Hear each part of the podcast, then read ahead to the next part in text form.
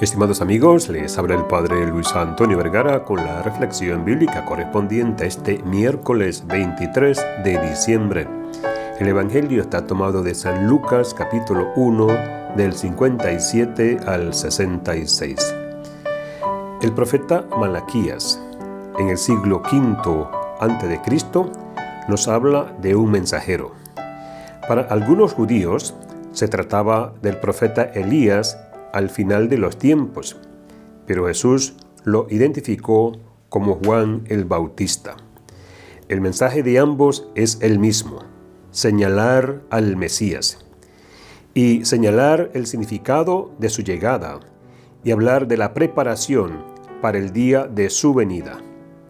Ambos usarán el mismo símbolo, preparar el camino.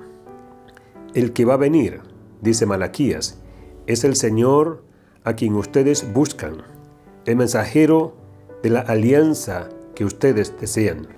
Después de escuchar en los días anteriores las anunciaciones de los nacimientos, ha llegado el momento de centrarnos en lo anunciado.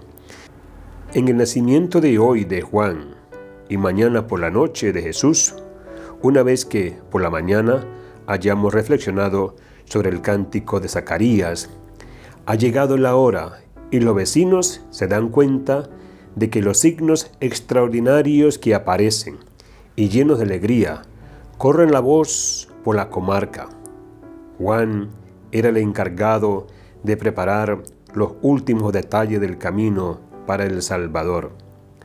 Levantemos la cabeza ante la cercanía de la salvación, como hicieron Zacarías e Isabel al experimentar la liberación y las misericordias divinas, las sendas del Señor que Juan preparará.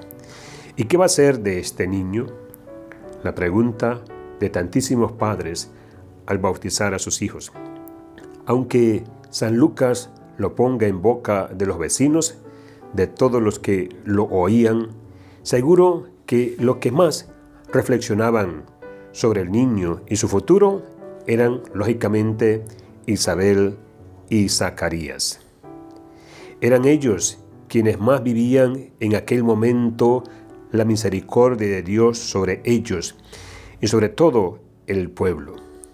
Veremos más tarde cómo la palabra de Dios armoniza esta pregunta y nos las va contestando, haciéndonos ver el proyecto de Dios encarnado en este niño que, al ponerle el nombre Juan, nos lo hace contemplar ya como adulto y precursor.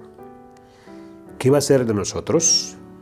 Porque contamos con la mano de Dios, con la palabra de Dios y con el corazón de Dios.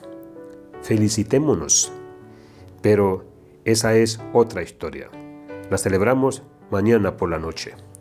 Que Dios les bendiga a todos.